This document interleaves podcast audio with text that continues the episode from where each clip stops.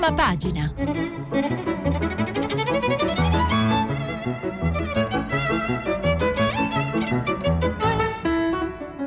Questa settimana i giornali sono letti e commentati da Stefano Folli, editorialista del quotidiano La Repubblica. Per intervenire telefonate al numero verde 800 050 333, sms whatsapp, anche vocali, al numero 335 5634 296. Buongiorno. Allora, anche oggi i giornali ovviamente sono pieni di valutazioni sulle conseguenze del voto, sul governo, ma sono anche ricchi di commenti sulla, diciamo, gli sviluppi del rapporto tra l'Italia e l'Europa. C'è stata la lettera della Commissione dell'UE eh, all'Italia sulle questioni del, dei conti pubblici e questo è un elemento in più che entra ed entra pesantemente nelle valutazioni eh, circa le prospettive politiche. Eh, c'è stata anche diciamo, una un primo, una prima, prima discesa nel lagone del Quirinale che ha ricevuto il Presidente della Repubblica ha ricevuto il Presidente del Consiglio. Adesso vedremo tutto. Prima una, facciamo una solita carrellata un po' sui giornali. Partirei oggi dal Sole 24 Ore che naturalmente apre sulla lettera della Commissione debito l'alto là della Commissione UE Bruxelles chiede chiarimenti al governo e attende la risposta entro domani. Giorgetti, il sottosegretario a Palazzo Chigi della Lega, dice apriamo il confronto sulle priorità dell'agenda politica italiana. E dice Giorgetti, eh, questo confronto deve servire perché non, è soltanto, si tratta soltanto di recepire le indicazioni, ma anche coordinare le priorità dell'agenda in sostanza la, l'Unione Europea eh, dice che l'Italia non ha fatto sufficienti progressi sul debito nel 2018 e questo naturalmente è un elemento che ritorna in molti titoli. Eh, sempre sulle 24 ore in prima pagina ha un titolo sul piano della Lega per il taglio dell'IRPEF e il condono per le imprese eh, sono delle indiscrezioni su questo progetto che è ancora in itineri. Eh, sostanzialmente si prevederebbero per l'IRPEF da 5 a 3 aliquote con i 40 milioni di contribuenti IRPEF divisi in tre scaglioni, prelievo del 15% per la prima fascia di redditi fino a 50-60 mila euro e del 40% per chi si colloca sopra i 100 mila eh, questi potrebbero essere, diciamo, potrebbe essere il primo step per riformare la curva dell'IRPEF, che non è, non è naturalmente la flat tax al 15% uguale per tutti, ma è un, un, un modo per diciamo, uscire dalla situazione attuale del, del sistema fiscale. Poi la stampa la stampa, anche la stampa ha un titolo sul eh, richiamo di Bruxelles sul debito e invece il titolo principale è sulla grande paura dei 5 Stelle. La Lega vuole il voto alla fine di settembre.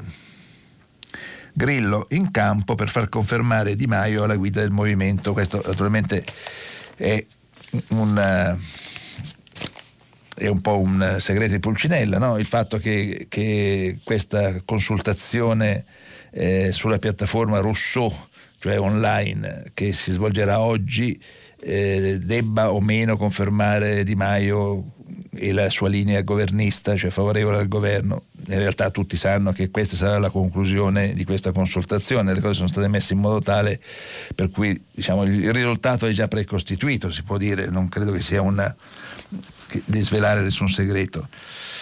Però poi le contraddizioni rispetto al governo rimangono e come il messaggero infatti titola Il caso di Maio mina il governo, c'è l'ipotesi del voto in autunno. Il leader dimissionario all'assemblea dice mi hanno lasciato solo. Ehm, gelo del, dei 5 Stelle perché in effetti poi l'assemblea del, dei 5 Stelle ieri non è andata molto bene per Di Maio, insomma è stato più che contestato, appunto ha, ha sentito intorno a sé la, il, il senso di abbandono da parte diciamo, del, di, di una gran parte diciamo, dei gruppi parlamentari, eccetera. però poi la piattaforma Rousseau, cioè il, il gruppo che decide poi alla fine le sorti del, del movimento, è dalla sua parte, per ragioni anche diciamo, legate al mm, tentativo di evitare che la situazione sfugga di mano, perché questo è il rischio, che sfugga di mano una situazione che porterebbe a far saltare tutti gli equilibri e tutti anche gli assetti di potere. E il messaggero ha in prima pagina un commento di Giulio Sapelli dedicato proprio al rapporto con, con l'Europa dopo il voto. Noi tra Parigi e, Ber- e, Berlino, schemi vecchi e realtà nuova nella corsa ai vertici eh, dell'Unione. Eh, dopo ne leggerò una cosa perché è piuttosto interessante. E poi il messaggero, che ovviamente è sempre attento alle cose romane, ha un titolo sul Far West a Ostia, ucciso per un avanza la figlia del boss. Oltre agli arresti c'è un commento di Paolo Graldi dedicato alla, alla malavita del litorale. Corriere della Sera, conti i timori del Quirinale. Assemblea attesa nei 5 Stelle, Di Maio chiede la fiducia sul sito Rousseau. Oh, e poi in prima pagina il Corriere ha anche un articolo firmato da Giovanni Bianconi e Fiorenza Sarzanini che riprende i temi della della situazione di, di, terribile tensione, a dir poco, che c'è eh, all'interno del CSM dopo l'inchiesta di Perugia sulla corruzione, ne abbiamo dato conto ieri, e poi leggerò qualche cosa di questo articolo che fa un passo avanti diciamo, rispetto, rispetto a quello che abbiamo visto ieri. Repubblica, il Quirinale dall'allarme, il Colle preoccupato per l'economia chiede un governo che sappia decidere arrivata la lettera UE che bocci i nostri conti. Eh, Salvini attacca Lerner, Saviano e Fazio. Con loro in Rai non c'è cambiamento. Questa Repubblica, che ha un articolo di Claudio Tito proprio sul, sul salita al colle del Presidente del Consiglio e sulle, sui timori e le preoccupazioni del Presidente della Repubblica. C'è anche un articolo di Sebastiano Messina, La finta ordalia dei 5 Stelle, un po' quello che stavamo dicendo, no? questa, eh, questa, questo passaggio che è traumatico nei, fa- nei fatti, eh, questa specie di processo che, che, si fa a Di Maio, ma in realtà un po' l'esito sembra già, già scontato. poi vedremo ancora. Il fatto quotidiano, Mattarella si aggrappa a Conte. Se si vota, Salvini diventa premier e si sceglie il nuovo presidente.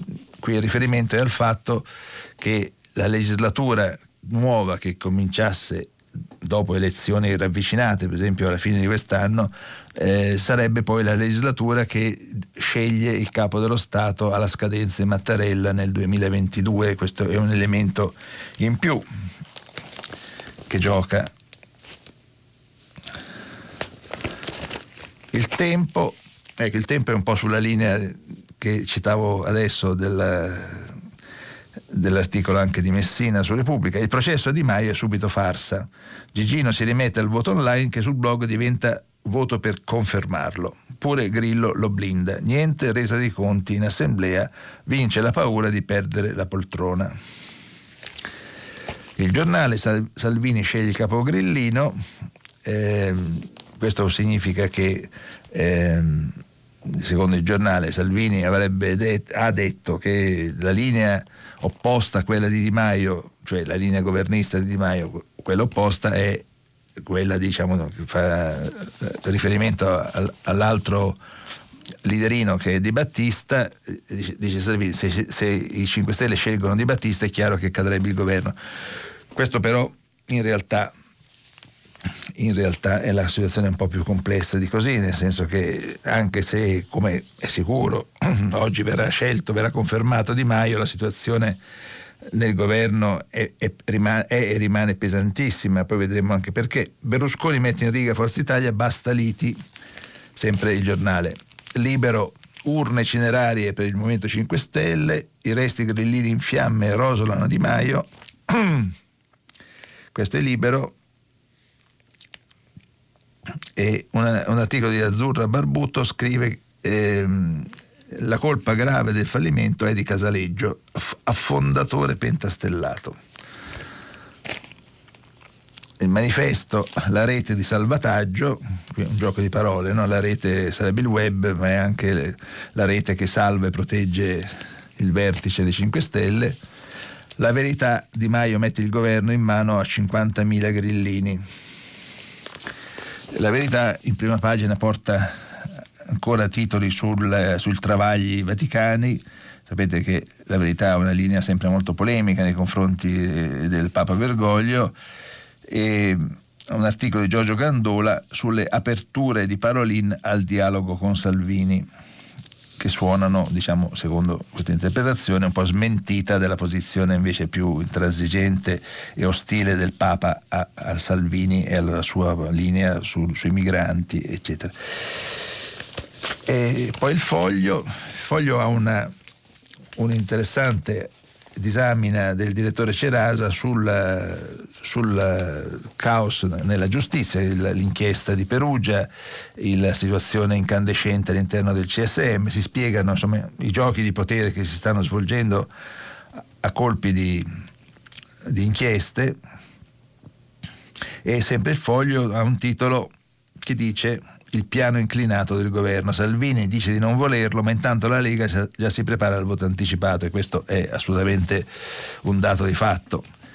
Poi l'avvenire c'è posta per noi, i titoli dell'avvenire sono sempre più sbarazzini.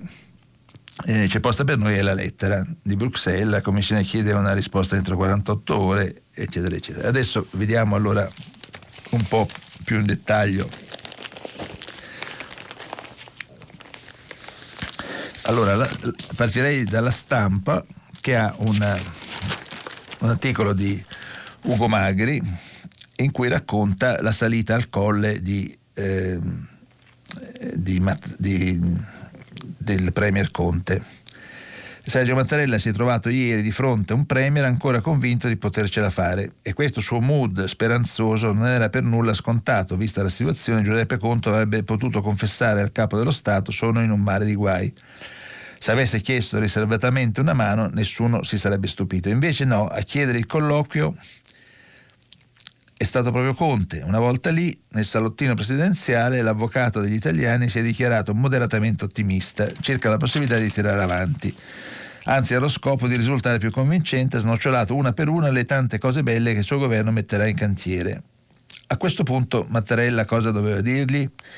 Benissimo, grazie della visita, mi faccia sapere. In più si è certamente raccomandato a proposito della lettera recapitata da Bruxelles che il Tesoro risponda con la consueta serietà di Tria, evitando di sfruculiare i mercati già nervosi per conto loro, vedi lo spread.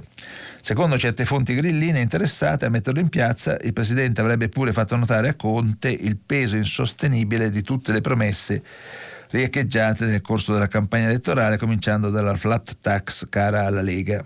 Ma che davvero sia andata così dal colle non viene conferma. Insomma, la narrazione è quella di un premier deciso a vendere cara la pelle, ampiamente rassicurato sulla solidità del governo. Dopodiché i dubbi restano. Sui palazzi romani continua a aleggiare un'area di crisi e forse di elezioni anticipate anzitutto perché i veri protagonisti non stanno a Palazzo Chigi e, nemmeno, e tantomeno sul Colle, il chiarimento riguarda le forze politiche, dunque Di Maio e Salvini. Saranno loro a prendere in mano i rispettivi destini e per il momento siamo ancora alle grandi manovre di posizionamento.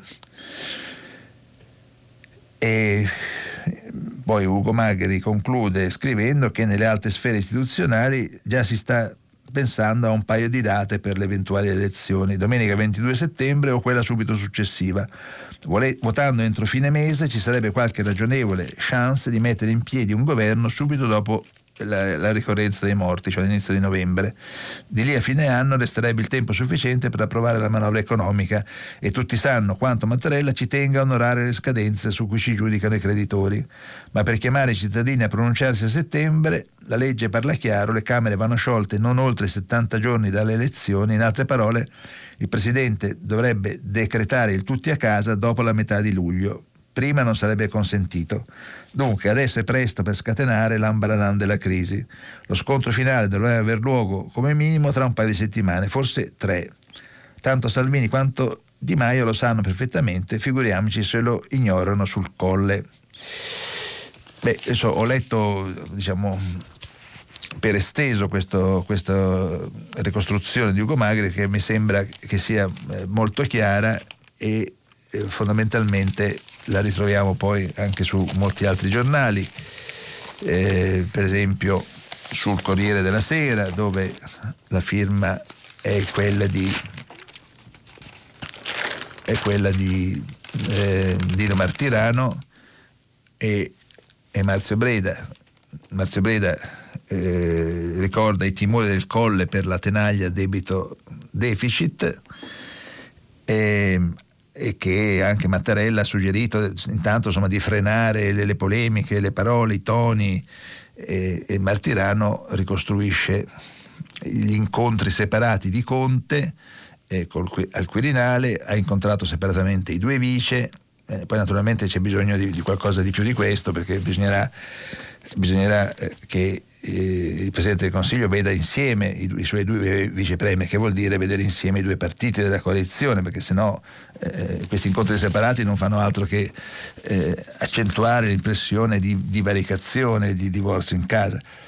Ehm, c'è un articolo di Marco Cremonesi, sempre sul Corriere della Sera, piuttosto interessante, perché spiega, fa capire un po' quella che è la, la vera strategia, se vogliamo chiamarla così, di Salvini.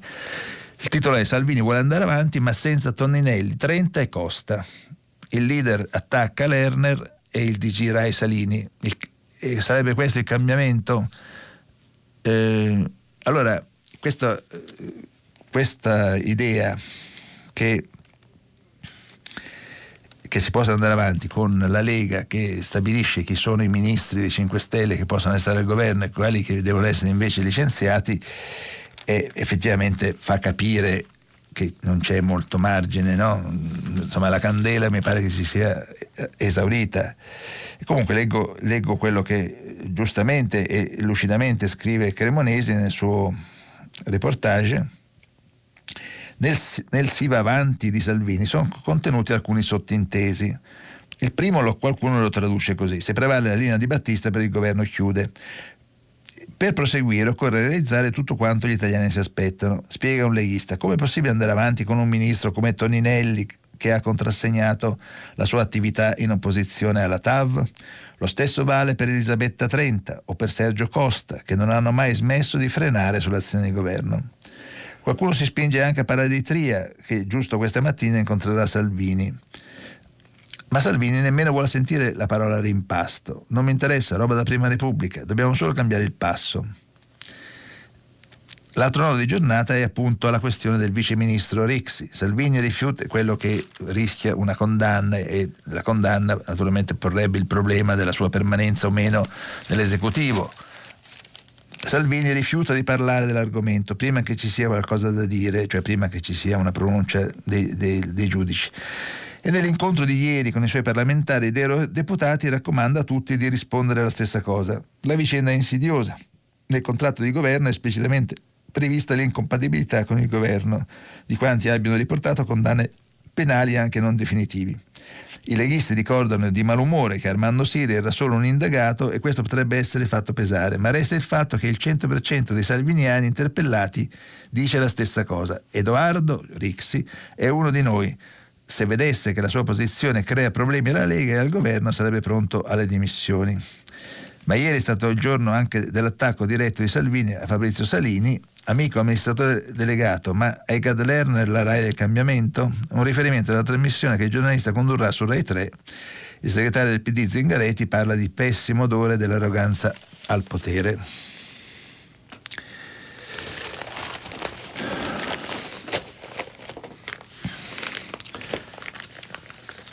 Dicevo, la Repubblica, Claudio Tito che riferisce anche lui dal Quirinale, eh, il capo dello Stato, scrive Tito, si aspetta rigore dai partiti, se la maggioranza ritiene che, suo, che, questo governo possa proseguire il lavoro lo faccia, se invece uno ent- o entrambi i partner della coalizione avvertissero che non esistono le condizioni per continuare l'esperienza, dovrebbero avere la responsabilità di dichiararlo nei tempi e nei modi istituzionalmente previsti. Con l'obiettivo esclusivo di affrontare con ordine i passaggi conseguenti e sempre nella consapevolezza che il capo dello Stato non coltiva alcun proponimento di favorire un'opzione rispetto a un'altra. Il punto centrale è l'allarme scattato al Quirinale riguarda solo la necessità di fronteggiare una delle fasi più delicate del Paese nel miglior contesto possibile.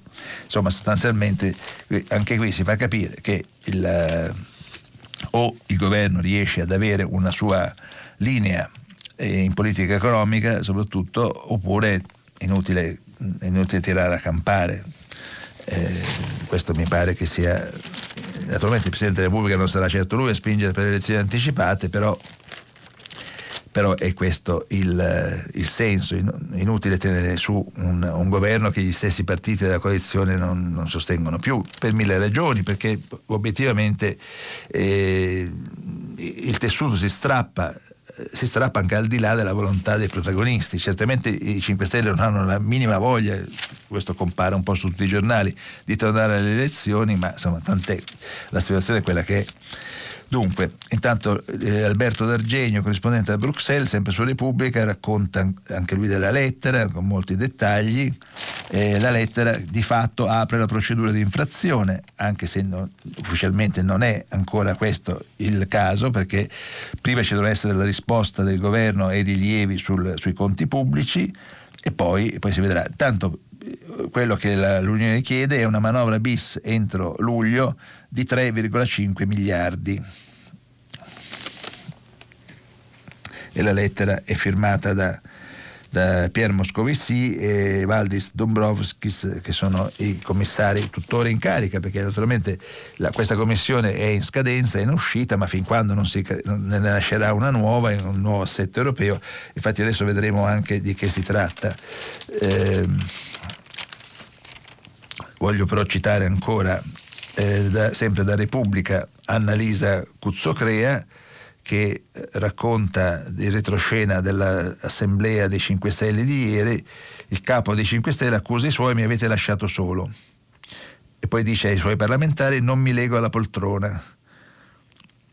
Critica di Battista, io non me ne sono mai andato, che gli chiede scusa. C'è chi vuole annullare il voto online come Fico, Fico infatti eh, si è detto contrario. Eh, a questo passaggio, forse perché vede, vede che è un modo per, eh, in realtà per confermare Di Maio, che sarà non legato alla poltrona, ma di certamente questo voto va in questa direzione.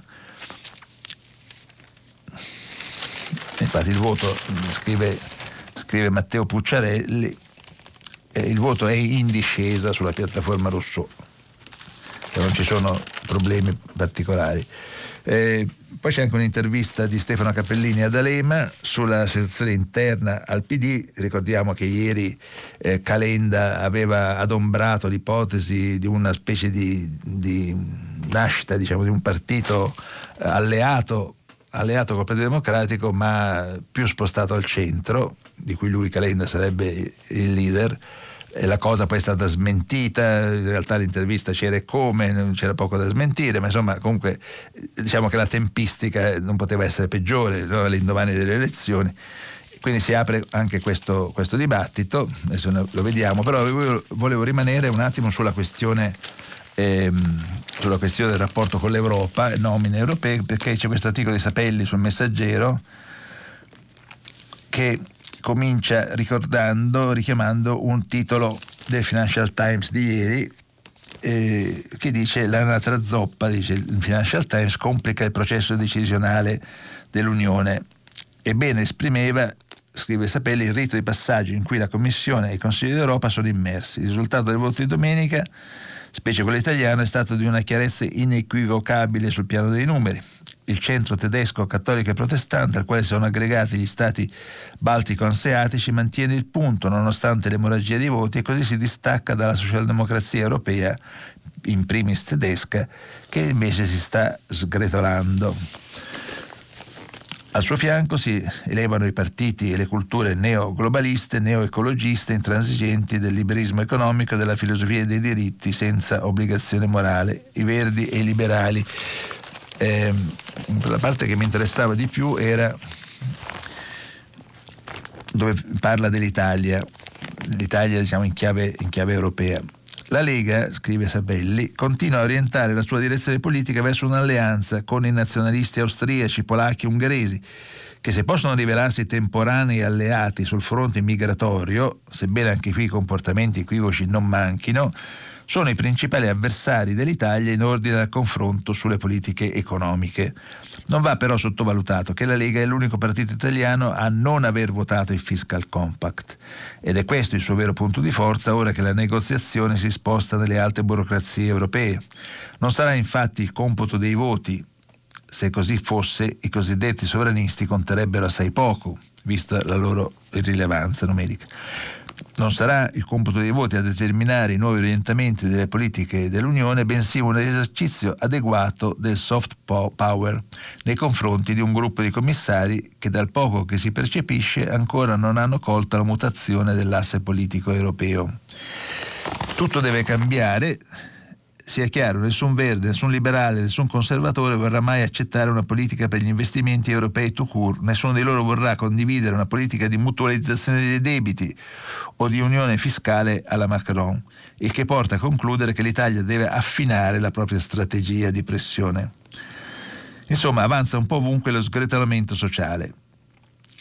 Di questo ci si dovrebbe occupare. Del resto è ciò che preoccupa anche il presidente uscente Juncker, che non a caso, nella sua intelligenza democristiana, scrive ancora Sapelli sul messaggero, sostiene che di fronte all'imminenza di una Brexit ormai quasi certa, non è tempo di sottoporre l'Italia a procedure di infrazione o altre simili pillole punitive da pilota automatico. Quali che siano i nuovi equilibri elettorali, c'è un significato politico che va oltre il voto di domenica è di questo significato politico profondo e non estemporaneo che bisogna cominciare a discutere a Bruxelles come a Berlino, come a Parigi, come a Roma.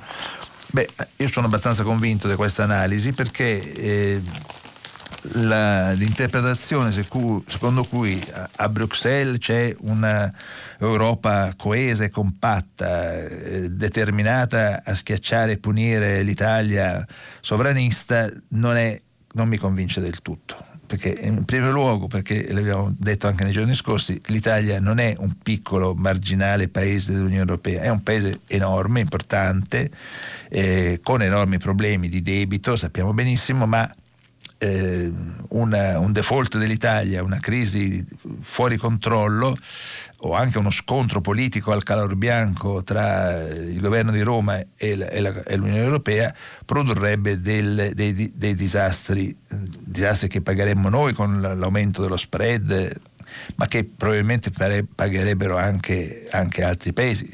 Nel momento in cui c'è la crisi del Brexit in corso, e probabilmente, come scrive Sapelli, si andrà entro breve tempo all'uscita definitiva della Gran Bretagna, aprire con tanta virulenza anche il fronte italiano potrebbe essere un errore politico, politico.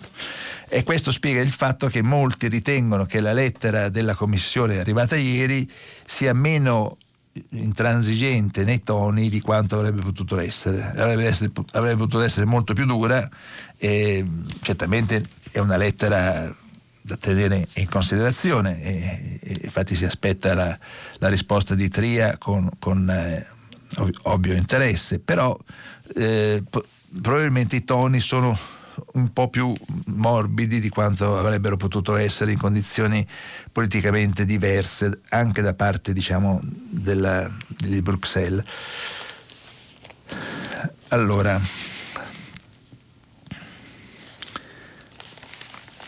Vediamo il giornale. Il giornale che con Minzolini, Augusto Minzolini parla di 5 Stelle, una metamorfosi a 5 Stelle per inchiodarsi alla poltrona. ha un articolo di Sallusti, il direttore, Indebitati e spreconi in cui dice l'Europa ci dà 48 ore per spiegare come mai abbiamo speso un mucchio di soldi sforando il deficit senza ottenere nessuna crescita, ma addirittura l'effetto opposto, cioè la maggiore decrescita tra i paesi membri. Tutta colpa di quel maledetto e inutile reddito di cittadinanza che oltre ad affondare il paese senza risolvere il problema della povertà sta pure mandando a picco il suo geniale ideatore che, che è Di Maio. Adesso si può rilanciare, scrive Sallusti, il tormentone dell'Europa cattiva che ci vuole affamare, oppure fare mea culpa e sedersi seriamente al tavolo delle trattative per immaginare un, un futuro diverso, magari chiedendo nuove regole, però offrendo in cambio quella serietà fino ad ora mancata. Ma possono un premier delegittimato Conte, un ministro commissariato, Di Maio, avere l'autorità e la credibilità necessaria? La risposta è scontata, non possono. Se Salvini, ora leader di fatto del governo, si ostinerà a tenere in vita questo baraccone, con Di Maio diventerà complice dell'inevitabile disastro, più di quanto non sia stato fino ad oggi. A quel punto non potrà chiamarsi fuori delle conseguenze, come è accaduto per motivi diversi, prima a Monti, poi a Renzi e ora Di Maio. Naturalmente la linea del giornale è per favorire un ritorno di Salvini nell'ambito del centrodestra eh, prima o dopo le elezioni, insomma anche, anche, prima se possibile. Naturalmente questo non è granché verosimile. Eh, diciamo che il, il, fatto nuovo che l'Istituto Cattaneo ha messo in luce, eh, di cui parlavamo anche ieri, è che sulla base dei dati eh, del 26 maggio, se fosse possibile riportarli tutti in, eh, su scala nazionale in un voto per il Parlamento nazionale, eh, ad oggi eh, la Lega e Fratelli d'Italia di Giorgia Meloni avrebbero la maggioranza assoluta nei due rami del Parlamento. Questo senza l'apporto di Forza Italia. Naturalmente, aggiungo io, in uno scenario di questo genere è possibile che, è possibile che ci sia, anzi direi che è probabile che ci sia uno spezzone di Forza Italia che va ad aggiungersi a queste, anche se non ci fosse un accordo con Berlusconi ci sarebbe probabilmente, già abbiamo i, i vari indizi, no? Toti eh, in Liguria, di, la nascita di una costola eh, che si collegherebbe al fronte Lega Fratelli d'Italia quindi questi 328 seggi aumenterebbero probabilmente di un po'. Eh, questa è, è l'idea.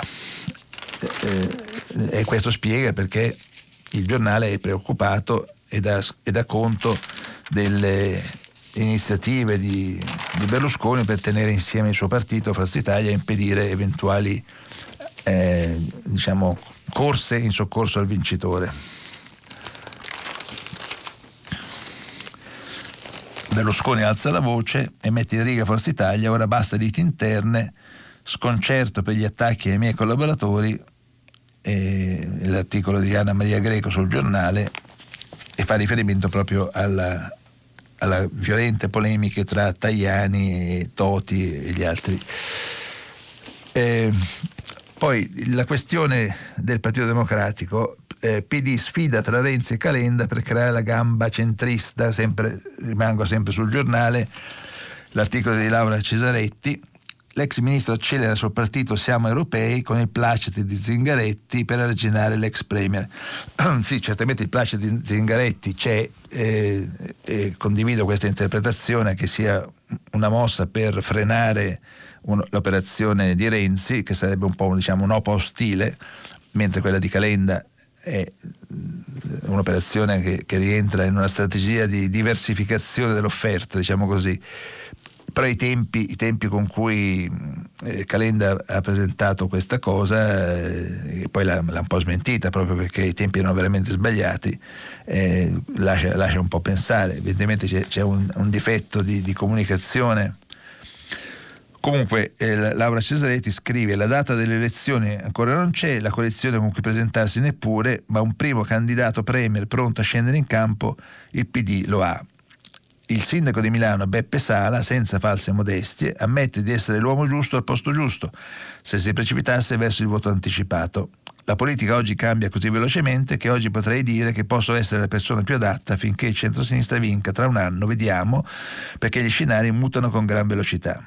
È stato lo stesso segretario Zingaretti a far trapelare che Sala, forte del buon governo di Milano, scrive sempre Laura Cesaretti sul giornale, apprezzato trasversalmente e dei risultati lusinghieri del voto europeo in città, il PD è il partito più votato sotto il Duomo, potrebbe essere la scelta vincente. I maligni dicono che Zengaretti spende il nome del sindaco per dribblare Gentiloni, l'ex premier che per molti resta la carta migliore da giocare alle prossime elezioni. Il, prossimo, il medesimo Gentiloni che secondo le voci interne avrebbe ispirato l'operazione Calenda, ossia il lancio di una gamba centrista da affiancare al PD per recuperare il voto di quei moderati che oggi si sentono orfani di rappresentanza. Siamo europei, che sarebbe diciamo, il nome del movimento di Calenda, può diventare un partito. Io sono iscritto al PD, lavoro con Zingaretti, il mio movimento dovrebbe rimanere quello che è collante di un mondo più ampio della sinistra, ma se serve sono pronto a trasformarlo in soggetto politico. Questo è quello che spiegava ieri Calenda a Repubblica nell'intervista che ha suscitato un certo eh, interesse diciamo, nel mondo politico, tant'è che eh, dicevo l'intervista che, che Stefano Cappellini ha fatto su Repubblica D'Alema D'Alema dice molte cose, eh, dice tra l'altro che il PD non sa come si parla agli operai, eh, il risultato delle europee è positivo, ma la sinistra resta da ricostruire. Poi dice anche che il dibattito sul centro è surreale. I moderati votano già per i Dem, questo francamente è un po' più, dis- un po più discutibile. Comunque, dice D'Alema, io partirei dal mondo del lavoro per ricostruire la sinistra. Non dico di cancellare con un tratto di penna il Jobs Act e tornare a prima, consideriamo pure superato un modello di tutele che era legato al vecchio modello fordista, lanciamo però un grande patto del lavoro, welfare, diritti, lotta al precariato. Io, anziché aprire il dibattito sul centro, dice D'Alema, mi piglierei uno dei pochi capi operai della sinistra, Maurizio Landini, e gli farei fare un seminario di una settimana per spiegare come si parla agli operai, eh, il 50% dei quali ha votato Lega, e questo e qui ha perfettamente ragione D'Alema, eh, la classe operaia ha votato la Lega in, in moltissime parti d'Italia, perché il PD al momento non è in grado di farlo. Nel mio partito ideale, in campagna elettorale, tutti i lunedì i candidati sarebbero mandati a fare comizi davanti alle fabbriche. Quindi, chiede Cappellini, è contrario alla proposta di Calenda che ipotizza la costruzione di un partito di centro che si allea al PD? Può essere, risponde, che un centro-sinistra articolato su due gambe abbia una maggiore capacità di tenuta. Io mi sono opposto per anni all'abolizione del trattino fra centro e sinistra, ma non si può piangere sul latte versato. Contribuì a fondare una coalizione intorno a due forze fondamentali, una radicata nella tradizione del cattolicesimo democratico e una nella storia della sinistra. Poi queste tradizioni si sono fuse, ma dovevano convivere. Quando Renzi ha dichiarato guerra a una di queste due, queste due tradizioni è stato il collasso. Anche un partito unico ha bisogno di due gambe per stare in piedi. Poi insomma dice molte altre cose e alla fine conclude Pentito di nulla, chiede Cappellini, di molte cose, ma della più grave non voglio dire, aprirebbe troppe polemiche. Ha a che fare con la fondazione del PD? I partiti devono avere un Ubicon System. Eh, e poi c'è molta nostalgia e risponde D'Alema, il PC è stata la pagina più straordinaria della mia vita. Credo che per la mia generazione questo sia un sentimento unanime. Eh, Beh, eh, quantomeno bisogna riconoscere a D'Alema una certa coerenza, ecco, non, eh, non eh, rinnega affatto la sua storia del Partito Comunista e questo, eh, e questo gli fa onore, insomma, altri non sono così coerenti. Ehm, dicevo, la questione della, della magistratura, la, la guerra della magistratura violenta, aspra, eh, il direttore del Foglio Cerasa dedica un articolo molto interessante a, a questa questione, inquietante. Il titolo è Aiuto, è impazzita la giustizia. Pizzini, accuse, la successione della Procura di Roma si trasforma in una clamorosa guerra tra bande della magistratura e mostra in un solo colpo la pericolosità delle correnti, la decomposizione del CSM e il guaio di avere una politica debole sottomessa ai PM ehm, scrive l'articolo è piuttosto lungo e complesso, molto legato ai fatti, eh, ne leggo un po' la, la, parte conclusiva. Alla radice di questa storia non c'è solo l'evidenza di una guerra esplosiva tra pezzi importanti della magistratura, c'è anche l'evidenza di qualcosa di più importante, una degenerazione delle correnti, una logica di appartenenza alle correnti che nell'assegnazione dei ruoli apicali delle procure pa- pesa più di ogni giudizio legato al merito. Naturalmente il fatto è che tutta questa guerra viene ricondotta allo scontro in vista della nomina del successore di Pignatone come procuratore capo di Roma, cioè uno dei, degli incarichi più importanti e rilevanti della magistratura. E, ehm, la gravità della guerra tra bande non riguarda solo l'utilizzo disinvolto dello strumento del circo mediatico, ma riguarda anche la cornice politica all'interno della quale lo scontro è maturato. La guerra nella magistratura di solito arrivano alla, le guerre arrivano alla luce del sole quando la politica è debole, quando la politica sceglie di conquistare la fiducia della magistratura dando ad essa tutto ciò che chiede e in un anno di governo il ministro della giustizia Bonafede, oltre ad aver fatto proprio l'agenda della Davigo Associati, cioè il riferimento al magistrato Davigo, che qui si dice essere, no, si adombra il fatto che è molto sostenuto e apprezzato dal mondo, dal mondo grillino. Eh, ha lavorato per concedere alla magistratura quasi tutto quello che essa chiedeva, reati più elastici, intercettazioni meno regolate, prescrizioni più lunghe, obbligo di pensionamenti più flessibili, ferie più generose e quando la politica debole e diventa debole, la magistratura diventa forte. Quando la politica sparisce, la magistratura diventa dominante. Quando la magistratura diventa dominante e combatte battaglie di potere sulle prime pagine dei giornali, c'è da tremare.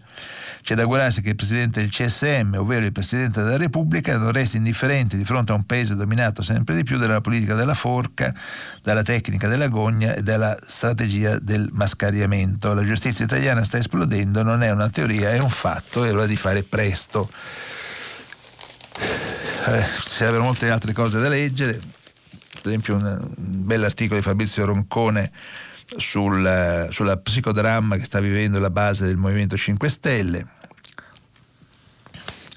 E, però voglio fi- finire citando due, due, corsivi di prima pagina che sono un po' una tradizione, ormai uno è quello di Massimo Gramellini sul Corriere della Sera, eh, che parte dalla storia del, dell'esperto di giochi elettronici eh, che fa recensioni di, di, videogiochi su YouTube, che è stato multato dalla Guardia di Finanza per aver evaso un milione di euro in cinque anni di IVA.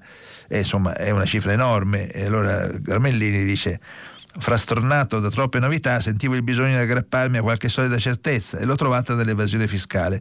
Questo collante che suggerisce un senso di continuità tra le generazioni, quest'arte che si tramanda spontaneamente di era in era e di nero in nero, gioco di parole. Perché le tecnologie possono cambiare, ma la natura umana, e quella italiana in particolare, rimane sempre la stessa, dentro le caverne come su YouTube. Questo è Gramellini. E mentre Mattia Feltri sulla stampa titola il suo eh, buongiorno quotidiano Torbella Speranza e dice si torna sempre a Torbella Monaca, a me toccò nel 2006 quando vinse Romano Prodi, oppure quando eh, il Torbella Monaca votava Silvio Berlusconi. Il PC era stata la loro vana speranza, disse la donna, mi accompagnava un senatore di Forza Italia che a Torbella Monaca si era riguadagnato l'elezione, quindi avevano smesso di votare il PC, votavano Berlusconi. E spiegava che dentro i palazzoni erano tutti delinquenti, metà dei domiciliari, metà ancora da acchiappare, accomunati da una speranza, tirarsene fuori. Quella speranza mica gliela dà Prodi, quando parla di avanzo primario, gliela dà Berlusconi quando parla di sogno, disse, siamo quindi tanti anni fa. Poi diventò sindaco Alemanno, scrive Feltri, e si tornò a Bellamonica perché la transizione a destra si era completata, con Francesco Rutelli e Walter Beltroni non era cambiato nulla e Alemanno era la speranza che cambiasse tutto. Siamo tornati a Torbella Monaca quando Virginia Raggi al ballottaggio prese più del 70% e non c'è stata onestà né reddito di cittadinanza che reggesse, speranza delusa. Ci siamo tornati ora che la borgata più leghista di Roma, quella che spera in Matteo Salvini, e ci torneremo la prossima volta ci metteremo alla solita ora di mezzi pubblici scassati, ci sarà la solita desolazione, il solito derciume, e qualcuno rancoroso e digrignante che rivendicherà il suo diritto a sperare. È molto interessante, così come è interessante la disamina su quello che succede sulla costa di Ostia, eh, dove la criminalità impazza e dove Paolo Graldi ha scritto un commento sul messaggero per dire che lì continuano a regnare i clan Bene, a questo punto io concludo la rassegna stampa e mm, dopo lo stacco pubblicitario cominceremo il filo diretto. Stefano Folli, editorialista del quotidiano La Repubblica, ha terminato la lettura dei giornali di oggi. Per intervenire chiamate il numero verde 800 050 333. Sms WhatsApp, anche vocali, al numero 335 5634 296. Si apre adesso il filo diretto di prima pagina per intervenire e porre domande a Stefano Folli, editorialista del quotidiano La Repubblica. Chiamate il numero verde 800 050 333. Sms WhatsApp anche vocali al numero 335 5634 296. La trasmissione si può ascoltare, riascoltare e scaricare in podcast sul sito di Radio 3 e sull'applicazione Rai Play Radio. Allora, cominciamo adesso il filo diretto. Eh, prima di dare conto della prima telefonata, voglio ricordare che eh, tutta la città ne parla, la trasmissione che va in onda eh, alle 10 e che ogni giorno approfondisce un tema. Ieri, per esempio, il tema era quello delle che cosa orienta le preferenze de, di voto degli italiani dopo la caduta dell'ideologia, una questione che avevamo toccato nella, nel corso della, del filo diretto e che è stata approfondita. Bene, eh, tutta la città ne parla.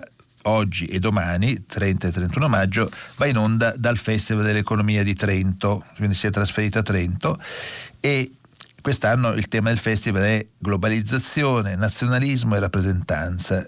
Ci saranno economisti, sociologi, storici, politologi, giornalisti italiani e stranieri che tras- discuteranno delle trasformazioni della politica in questi anni. E dentro questa cornice ci sarà appunto la trasmissione della, di questa rete, tutta la città ne parla, che ci sarà anche il ministro del, dell'economia Tria, insomma sarà una, un appuntamento che ogni anno guadagna rilievo e prestigio e quest'anno appunto eh, lì si, si, svolge anche la trasmissione di, della nostra rete. Bene, allora sentiamo la prima telefonata, pronto? Pronto, io sono Iris e vorrei fare qualche domanda a proposito sì. di quella lettera che è arrivata dalla Commissione europea, sì. eh, di cui si è eh, diciamo, detto con, a caratteri cubitali e con la Gran Cassa che era l'avviso di una procedura di effrazione, in realtà non era nessun avviso di procedura di effrazione, da quello che ho capito, ma era piuttosto una lettera che chiedeva dei chiarimenti, no? Sì, questo però era un po' previsto. Eh. Cioè io so, ho, ho, sì. ho, ricordato no, che... Dicevo, ho signora... domande da fare anche. No, no, beh, le faccio le domande e poi le rispondo. Cioè, dica, dica, signora. Sì. Allora, eh, la, la, seconda domanda dice, eh, questa, beh, è sì. stata mandata dalla vecchia Commissione europea, quella il cui mandato è in scadenza. Va bene, questa, che senso ha da parte ha? Di, una, di, una, Commissione in scadenza? La terza domanda riguarda Moscovici. Siccome Moscovici sembra lo sponsor principale di questa lettera, mi inquieta il fatto che Moscovici sponsorizzava la campagna europea del PD. Allora il PD si riconosce in queste posizioni di Moscovici che l'hanno reso odioso in tanta parte d'Europa? Allora signora, sì, eh, dicevo la lettera, io stesso prima nel corso della rassegna stampa ho detto che mi sembra una lettera dai toni meno duri di quanto si potesse anche prevedere eh, e questo probabilmente ha a che vedere anche con eh, una serie di considerazioni politiche. Eh, una delle quali certamente è, è, può essere anche legata al fatto che la Commissione è in scadenza, però eh, bisogna anche dire che la lettera è parte di una procedura che è standard, non è soltanto che questa lettera doveva aprire la procedura di infrazione e invece non l'ha aperta, no, è semplicemente che prima si chiedono i chiarimenti, il ministro Tria manderà i chiarimenti, eh, dopodiché si vedrà, però si, già si sa che ci stanno chiedendo una manovra correttiva di 3 miliardi entro luglio. Eh, la procedura di infrazione viene dopo una serie di passaggi che sono quelli che sto descrivendo. Quanto alla questione dei commissari, in particolare di Moscovici, io eh, ritengo che eh, sia effettivamente un errore che ci sia uno scontro non soltanto sulle questioni economiche, ma sulle questioni politiche che vede protagonista un commissario in particolare, che ha dato l'impressione, magari solo l'impressione, di un particolare accanimento anche per ragioni politiche nei confronti del governo eh, italiano giallo-verde eh, secondo me bisogna cercare di stemperare questo, cioè di evitare che ci sia una, un conflitto di interessi tra l'appartenenza politica di questo o quel commissario e poi il suo ruolo istituzionale. mi rendo conto che è molto difficile scindere le due cose il più delle volte, però alimentare l'idea che ci sono dei commissari che eh, si contrappongono all'Italia oppure a un altro paese per ragioni che non sono soltanto legate al loro ruolo istituzionale ma anche al loro, eh, diciamo, alla loro militanza politica, magari è soltanto un'impressione, magari non è vero, però secondo me farebbe, fa bene all'Europa, fa bene proprio alla, al discorso europeista che questo tipo di, di, scenari fossero per quanto è possibile evitati. Pronto? Pronto? Sì. Buongiorno. Buongiorno. mi chiamo Emilio e telefono da Cosenza. Dica signor Emilio. Senta, eh, volevo intervenire sull'articolo che ha appena letto del foglio relativamente sì. alla vicenda che coinvolge il Consiglio Superiore della Magistratura. Premetto che sono un magistrato sì. e ehm, sono rimasto molto colpito eh, dalla presentazione eh, che si fa di quella vicenda ehm, assolutamente avulsa dai fatti per eh, ribadire un, eh, una lettura a mio parere interessato della politica di quel che accade nel CSM perché eh, si, dipinge, si, dipinge, quello che è successo come una guerra fra correnti, cioè per sintetizzare eh, le correnti della magistratura che si sbranano fra di loro per portare ognuno i propri uomini. In realtà leggendo gli articoli dei giorni scorsi emergeva con chiarezza che la vicenda era di tipo completamente diversa. Non c'erano correnti in contrasto per difendere i propri uomini, già che eh, in ballo erano sostanzialmente due candidati, entrambi della stessa corrente, magistratura indipendente. E eh, su il nome di uno di questi, eh, magistratura indipendente e l'altra corrente, unità per la Costituzione, con- convergevano. Eh, e la finalità non era quindi quella di forzare i propri uomini, ma sempre da quel che emerge delle indagini e quindi eh, mh, parlando senza conoscere le carte, ma solo dai resoconti giornalistici, sì. quel che si voleva fare era determinare gli assetti de- della Procura di Roma in primo luogo e di una serie di altre procure importanti per determinare un altro indirizzo giudiziario. Quindi, e questo tra l'altro eh, la convergenza e l'appoggio di, alcuni rappresentanti eletti dalla politica.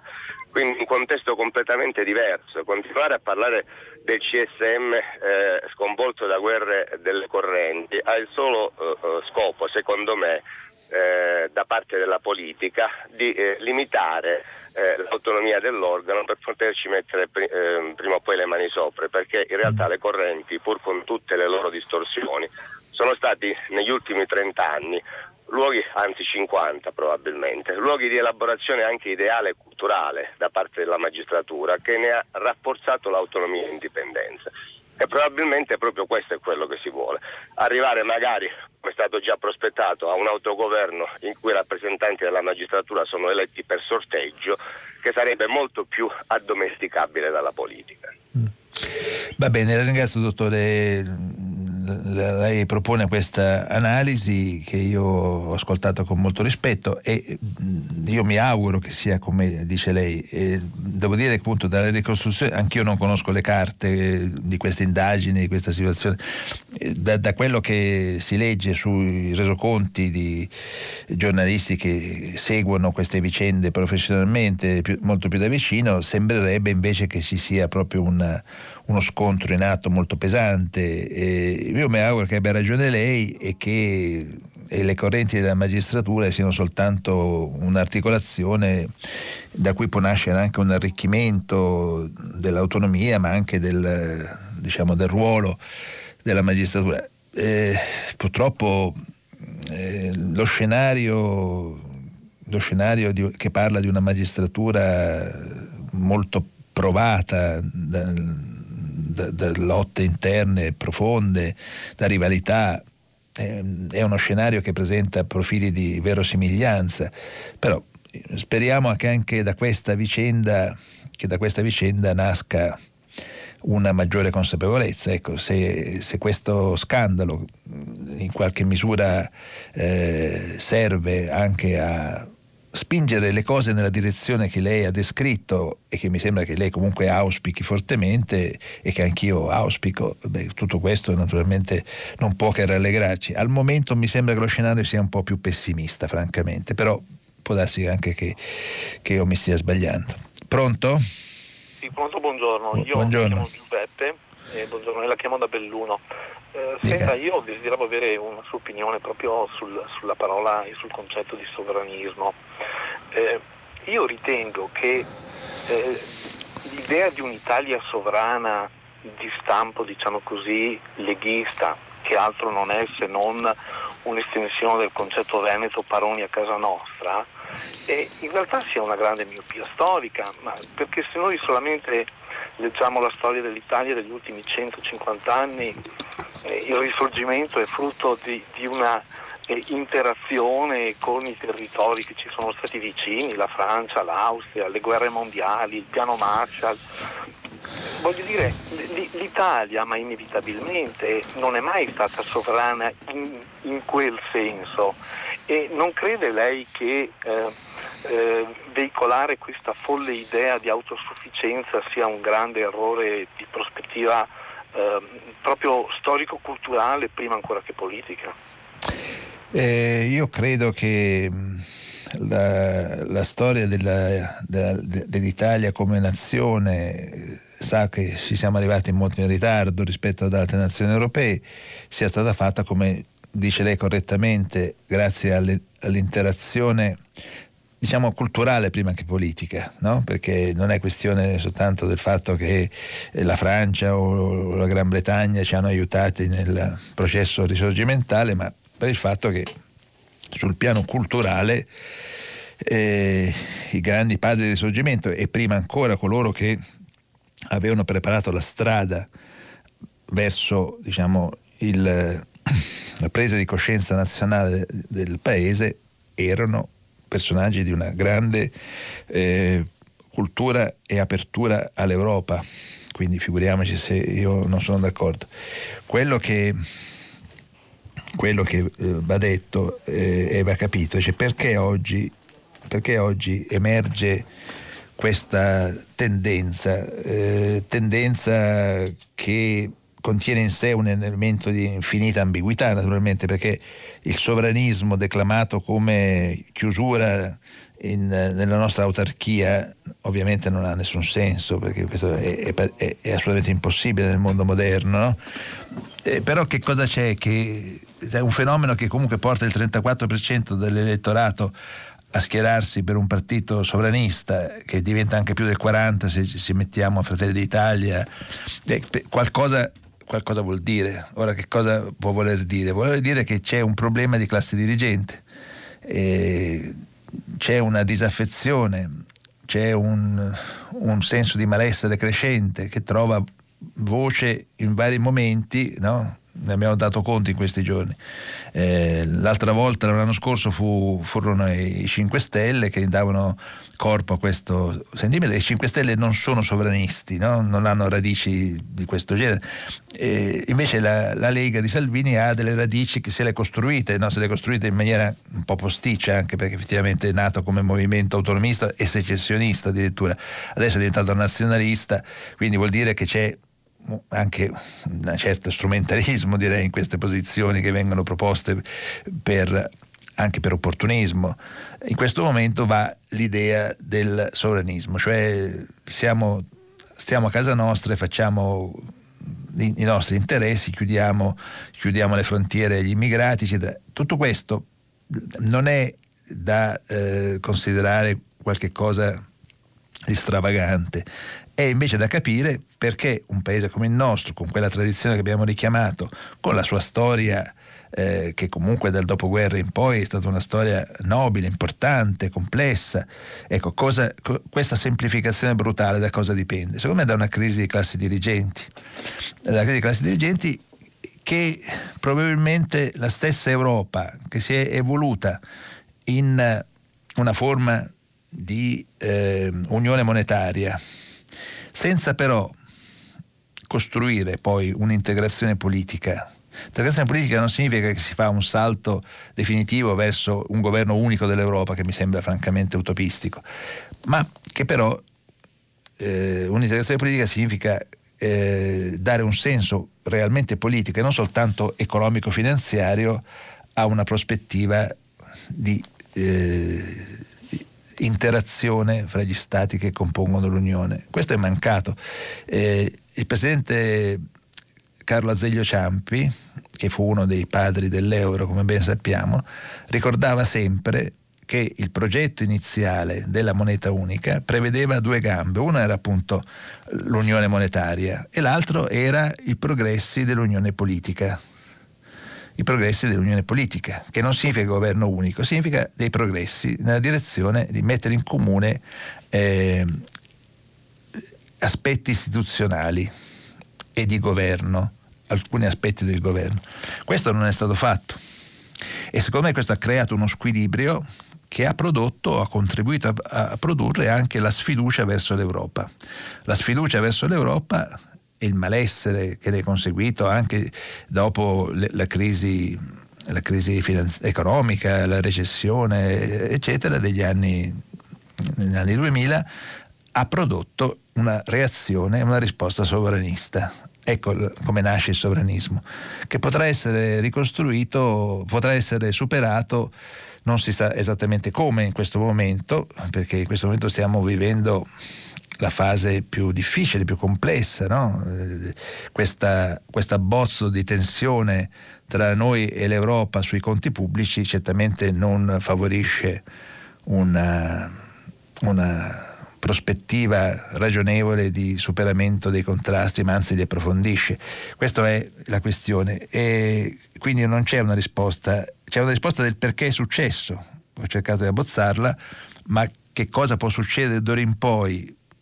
Per chi crede nella, nell'idea eh, europea e, sì, certo, si può dire, ma eh, c'è l'anomalia italiana, poi però il resto d'Europa eh, ha respinto il voto dei sovranisti. Non è esattamente così. I sovranisti esistono in Europa, sono diffusi, sono importanti, sono ognuno nei, nei, nei rispettivi paesi la spia che i problemi che, sono, che sono esplosi in Italia esistono però anche altrove, in, in maggiore o misura, maggiore misura o minore misura.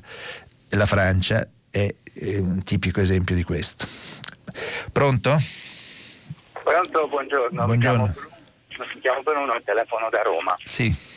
Allora, volevo, mh, riguardo all'affermazione che ha fatto un'autotelefonata fa, dicendo che c'è una sorta di personalizzazione nella risposta di Moscovici e una, diciamo, una risposta politica, io la vedo, mi, mi perdoni, il mondo è bello perché vario, la vedo da una maniera totalmente opposta. No, no perché eh, io non ho mica, non ho mica detto che... No, ho, ho, detto che c'è persona... questo rischio, il rischio c'è. Eh. Eh, no, appunto, ma in realtà, mi perdoni, però uno Stato membro che aderisce con un patto di stabilità che è sforato abbondantemente da una quantità di anni che non finisce mai e un capo che a questo punto è di governo perché rappresenta un'istituzione politica che sta parlando negli altri paesi non si sta sempre in campagna elettorale come in Italia. Quando si è a capo di un governo, si è a capo di un governo e si sta molto attenti a ciò che si dice, perché non si fa politica in quel momento. In quel momento, come ha detto Mattarella, si rappresentano le istituzioni di un paese e le istituzioni di un paese che dice che l'aria è cambiata e che a questo punto, non essendo neanche in maggioranza con le sue forze all'interno di un'elezione europea, e, di, e dice che si deve, che si, si, si, si deve accorgere che l'aria è cambiata. Questo è un discorso politico al quale Moscovici ha dato una risposta istituzionale all'interno di un contesto istituzionale in cui ha detto chi dice che i patti di stabilità e lo sforamento... Ma sì, sì, conosco l'argomento, certo. Eh, no, no, mi perdoni. Prego, prego. La risposta di Moscovici è stata oggettivamente di una carica istituzionale stata una risposta a un personaggio di carica che dovrebbe essere una carica istituzionale e che ha fatto politica andando chiaramente, dando delle indicazioni riguardo a quello che è il patto di stabilità. La risposta è stata assolutamente istituzionale da parte di una rappresentante della Commissione europea. Questo è il mio punto di vista di come è stato dato. Non ci vedo nessun rischio, mi permetta, mi perdoni. Benissimo, la ringrazio. Dunque, su questo te- grazie, grazie mille. Su questo tema ci sono anche dei messaggi sms uno dice perché non dite che questa lettera è stata mandata anche alla Francia e altri quattro stati? Giuseppe Aldo. Un altro dice la lettera di Bruxelles non è politica e tecnica, il suo, il suo argomento. Nessun'altra commissione ci farà sconti e lo faranno per il nostro bene, non possono permettersi di lasciarci andare in fallimento perché siamo degli ignoranti, come si dimostra eh, Formia. Eh, No, ma, ma, non c'è dubbio che, che c'è l'elemento tecnico, è, è, preponderante, ma è evidente. Io stesso ho detto è una procedura, è una procedura quindi questa lettera è, è il primo passo di una procedura eh, che potrà portare alla diciamo, ad aprire il dossier dell'infrazione se le risposte non fossero adeguate, eccetera. Non c'è di, di, di non c'è nessuna differenza di impostazione eh, tra quello che ho detto io e quello che dicono questi lettori o, o lei all'ascolto. Eh, ho detto soltanto che bisogna evitare, ma adesso in futuro non riguarda soltanto l'Italia, riguarda in generale il problema del rapporto tra i commissari e i, i, i singoli paesi. Dare, evitare di dare l'impressione, anche solo l'impressione, che ci sia un aspetto politico dietro la cosa tecnica. Lei dice non c'è l'aspetto politico, benissimo, ce lo auguriamo tutti. Il problema non è quello che pensiamo io, lei, eccetera, ma quello che viene colto diciamo, dall'opinione pubblica. Allora, eh, alimentare lo scontro tra l'Italia e le istituzioni europee può essere dell'interesse di Salvini, certamente.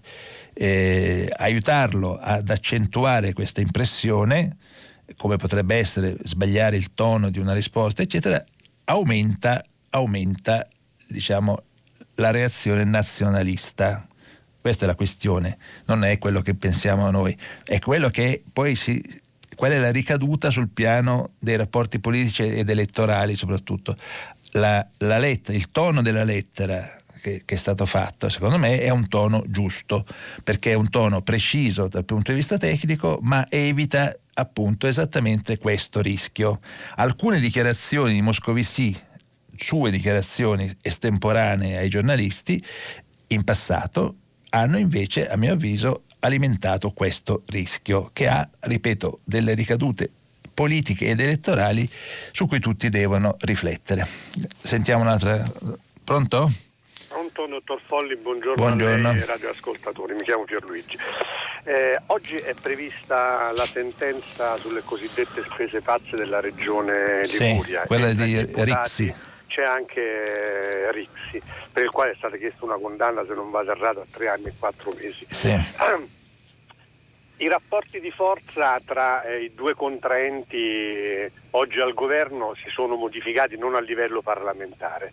Quel contratto di governo, se non vado errato, prevedeva anche che in questi casi eh, venissero date o eh, si dovesse dimettere la persona eh, interessata. La Lega mi sembra che abbia già espresso una posizione nettamente contraria alle dimissioni siamo di fronte a uno stress eh, test, secondo me, eh, che è un banco di prova anche eh, per il Movimento 5 Stelle riguardo quelli che sono i principi informatori da un punto di vista etico. Secondo lei, nel caso di condanna, che cosa accadrà? Guardi, eh, certamente la situazione è molto diversa rispetto a poche settimane fa, quando eh, Siri no, fu obbligato alle dimissioni e lì Salvini abbassò la testa eh, adesso sul piano politico, naturalmente so benissimo che nel Parlamento di Roma i rapporti di forza non sono cambiati, eccetera. qui si parla però del voto europeo, si parla soprattutto del grande sondaggio che è stato fatto domenica e da cui risulta che gli italiani hanno rovesciato il rapporto di forza tra la Lega e i 5 Stelle, 34% contro 17%. Allora, eh, sotto un certo aspetto, eh, la condanna di eh, di questa eventuale, eventuale, condanna di, di, di Rixi eh, avrebbe una risposta della Lega diversa da quella che, di qualche mese fa, di qualche settimana fa, cioè ci sarebbe una difesa maggiore della, della, della persona proprio perché sono cambiati i rapporti di forza.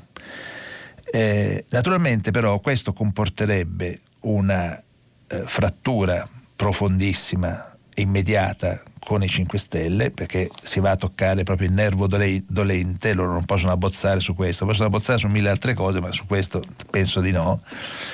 E naturalmente questo eh, darebbe fuoco alle polveri. Eh, il problema è eh, a uno come Salvini conviene che se si deve andare a una rottura, quindi a una crisi di governo, con tutte le conseguenze che ci sono, che abbiamo visto stamattina anche nella rassegna, che porterebbero probabilmente alle elezioni anticipate, conviene aprire, conviene provocare la frattura su un terreno così delicato come la difesa di un condannato, di un eventuale condannato, infatti stiamo facendo questo scenario.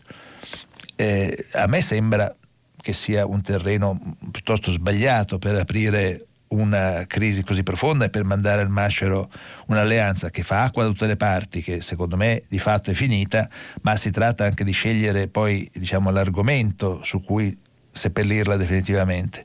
Questo mi sembra l'argomento più, insomma, più insidioso, più, più, difficile spiegare all'elettorato no? che hai mandato all'aria un governo per difendere un, un, condannato. Allora è meglio farlo, che so io, sulla flat tax o sulla, eh, su, sulla TAV, su, su, un tema che, che, che evochi diciamo, una, un disegno, una visione del paese diverso, opposto a quello del, del partner. Questo francamente mi sembra l'argomento più, più, debole, tanto più che si creerebbe una differenza di interpretazione rispetto a, a Siri, che è stato invece lasciato uscire dal governo. Quindi io credo che la, la, tentazione di Salvini sarà di difendere la spada tratta e l'eventuale condannato proprio perché eh, fa presa la maggior forza politica che oggi la Lega ha rispetto ai 5 Stelle, una forza politica preponderante. Però ci sono poi delle considerazioni da fare, insomma se si apre la crisi su Rixi, bah, insomma, mi sembra un, terre- un, terreno molto discutibile per, per, gli interessi della Lega e non per gli interessi eh, del Paese, ma anche gli interessi del Paese, ma soprattutto gli interessi della Lega. Quindi penso che ci, ci, penserà, ci penserà parecchio Salvini. Pronto? Pronto, buongiorno. Buongiorno. Lei, alla sua preziosa trasmissione e ai suoi preziosi commenti. Mi chiamo Andrea, chiamo da Novara. Grazie. E ho sentito, a parte la lettura dei giornali dei quotidiani che lei ha fatto, mh, mm, ho sentito anche un intervento di un signore di Belluno, il quale con, con molta ragione mh, mm, sottolineava, sottolineava, il fatto che l'Italia non può bastare a se stessa, soprattutto oggi come oggi. Eh, per carità, eh, è anche la mia opinione, però volevo mm, portarla a, darmi, a darci un commento su quest, quest'altro aspetto che vorrei sottolineare. Eh, cioè una, un'autarchia impensabile, tornare ad un'autarchia di, di stile mussoliniano, per carità sarebbe anche anacronistico, però forse c'è da chiedersi eh, come mai l'Italia non, eh, non, ha più quella varietà di produttività. Facciamo un esempio stupido, non so, le sedie, i mobili noi abbiamo dei giganti ormai che hanno monopolizzato, eh, tipo se posso, una nota ditta svedese, via, non facciamo il nome, che ha succursali in tutta Italia, che ha centri enormi eh, sugli svincoli dei raccordi anulari in tutto il mondo, anche in Italia, dove la maggior parte di noi magari si serve per comprare qualunque tipo di mobile. Eh, nello stesso tempo, completamente dall'altra parte, abbiamo dei negozietti ormai diffusi in modo capillare sul territorio dei cinesi che ci danno tutta la possibilità di comprare le, le minuterie, le lampadine anche molto carine o giochi per i nostri bambini a prezzi assolutamente competitivi. Ecco, nel, sì, mezzo sì, Italia, nel mezzo c'è un'Italia sì. che arranca. Allora io voglio dire, se noi italiani, a prescindere se siamo leghisti o meno, però prendiamo atto del fatto di cercare di orientare i nostri consumi, sarà difficile, è una sorta di autodisciplina verso dei prodotti italiani anche come concezione. Mm, è, chiaro che, è chiaro che noi così forse possiamo essere coerenti con una politica che dice l'Italia può bastare un sì. po' di più a se stessa. Ho, ho, capito, ho capito benissimo quello che lei dice e, e le dirò che, che, lei ha ragione, nel senso che in, senza evocare una retorica sovranista che lascia il tempo che trova, eh, alzare bandiere che hanno naturalmente uno scopo politico, questo è evidente. Bisogna eh, considerare che una delle ragioni della, diciamo, del successo dei partiti nazionalisti, adesso si chiamano sovranisti, ma insomma sono fondamentalmente nazionalisti, eh, è proprio, è stato spiegato, eh, come, insomma, conviene forse ripeterlo, è proprio diciamo, la eh, l'aspetto meno positivo perché ha anche aspetti positivi, ma questo è l'aspetto meno positivo e socialmente più pesante della globalizzazione. Eh, quando lei dice giustamente c'è la grande fabbrica che si impone, che impone la sua logica di mercato e schiaccia i piccoli negozi, schiaccia i piccoli commerci, tutto questo produce delle conseguenze sociali che sono anche pesanti, molto pesanti. Se questo si moltiplica per anni, in cui poi la recessione economica, cioè la congiuntura economica negativa, fa il resto, cioè accentua appunto gli aspetti negativi sul piano sociale, eh, decine, centinaia di negozi che chiudono, il senso di smarrimento che, no, che si prova in certe città, in certi quartieri, tutto questo che che dà il senso che diciamo, il mondo moderno è diventato nemico, la globalizzazione è nemica. Tutto questo eh, produce questo tipo di reazione, naturalmente. Allora lei, secondo me giustamente, dice non si tratta di rivendicare l'autarchia, l'autarchia mussoliniana. Si tratta però di fare quello che ognuno può fare nel, nel suo piccolo per cercare di evitare di essere costretti alla logica delle grandi imprese, eh, di, di questi grossi centri commerciali, cercare di, eh, con, le, con, le, scelte, con le scelte di vita quotidiana, di eh, salvaguardare una, un tessuto economico e sociale che non merita di essere distrutto in base a una logica di mera, di mera concorrenza brutale. Eh, questo eh, è possibile senza, senza smentire diciamo, diciamo, il criterio generale che noi siamo in un sistema economico che prevede la concorrenza e che esalta anche la concorrenza per i suoi incredibili e positivi effetti benefici, però, però eh, c'è, margine, c'è margine per eh, autotutelarsi e per tutelare un certo tessuto sociale la cui lacerazione eh, ci fa poi vivere peggio, ci fa vivere peggio sotto ogni aspetto. Quindi ecco allora il discorso del ritorno alla natura, dei prodotti sani, il chilometro zero, eh, tutto quello che in questi anni è emerso no? come, come eh, modalità di autotutela del consumatore Qui non si tratta di scomodare né l'autarchia né il sovranismo, si tratta di fare delle scelte che possono anche produrre dei risultati positivi e rendere più, il, la, più umana la convivenza civile entro un certo ambito economico. Piccole cose che tutto sommato penso che possano soltanto eh, fare bene al nostro modo di stare insieme. No, il nostro e quello di qualunque altro paese in una società moderna, è evidente. Pronto? Buongiorno, sono Vilma da Milano. Buongiorno. Volevo precisare, eh, se me lo consente, che quando eh, viene espresso il termine padri costituenti è scorretto il termine in quanto c'erano anche sette donne, quindi è meglio se me lo permette, che voi diceste, voi comunicatori di massa, i costituenti, se no un errore storico. Benissimo, ha ragione signora, ha, ha perfettamente ragione di ricordarlo, ci furono anche delle donne alla Costituente, il numero era limitato, ma insomma i tempi erano quelli che erano, però ci furono e diedero un contributo rilevantissimo alla costruzione della nostra democrazia repubblicana. La ringrazio. Grazie a lei, arrivederci. Qui, allora, tra gli sms eh, Emilia dice ma siamo ancora in campagna elettorale? Non se ne può più, a votare stavolta non saranno il 50% degli italiani ma il 25%. Come può un governo lavorare seriamente se non pensa altro che alle prossime votazioni? Eh, pronto? Pronto? È caduta la Beh, rispondo a questo sms. Non è questione che siamo ancora in campagna elettorale, è che eh, è possibile che si debba eh, andare alle elezioni anticipate perché questo, questa situazione che si è creata non permette un governo degno di questo nome. Questo è quello che emergeva dalla lettura dei giornali stamattina, ma anche, ma anche dal buonsenso, dalla logica. È ovvio che se, se il partito di maggioranza relativa si è frantumato, e, e, e, oggi sta vivendo una crisi interna drammatica, quale che sia l'esito di questa storia della, della piattaforma ma è evidente che eh, c'è una crisi profondissima che attraversa il Movimento 5 Stelle, beh, come si fa? Eh, in democrazia le elezioni servono a questo, a sanare le, le contraddizioni.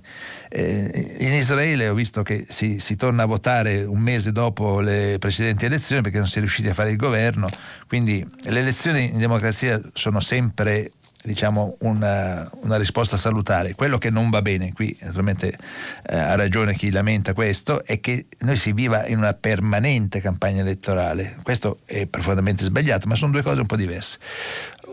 Pronto? Pronto? Sì. Sì, buongiorno, io mi chiamo buongiorno. Fausto.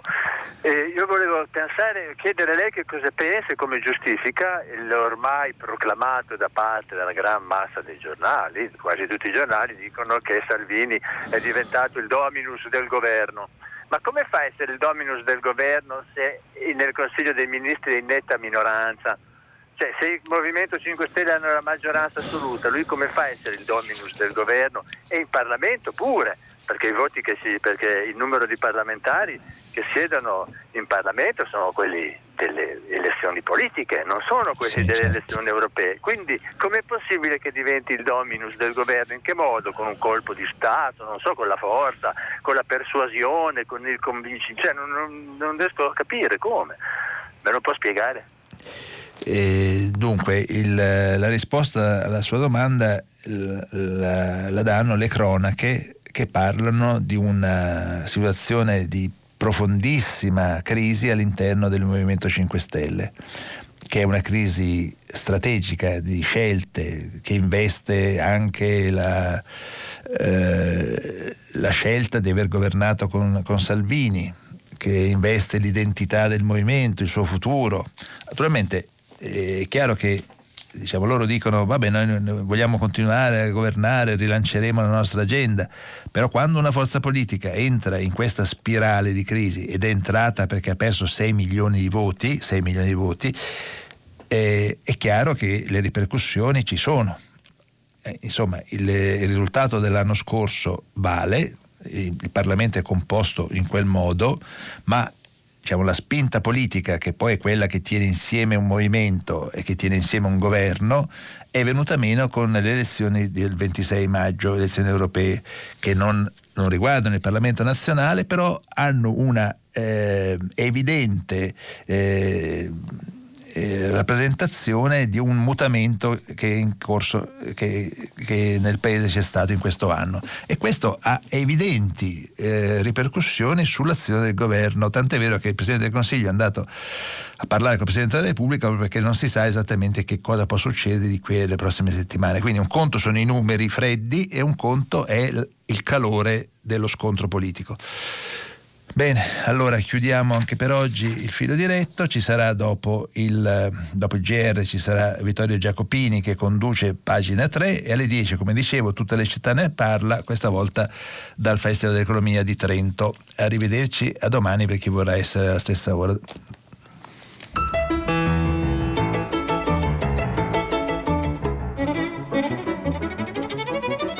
Stefano Folli, editorialista del quotidiano La Repubblica, ha letto e commentato i giornali di oggi. Prima pagina è un programma a cura di Cristiana Castellotti. In redazione Maria Chiara Beranec, Natascia Cerqueti, Marco Pompi, Gianfranco Rossi.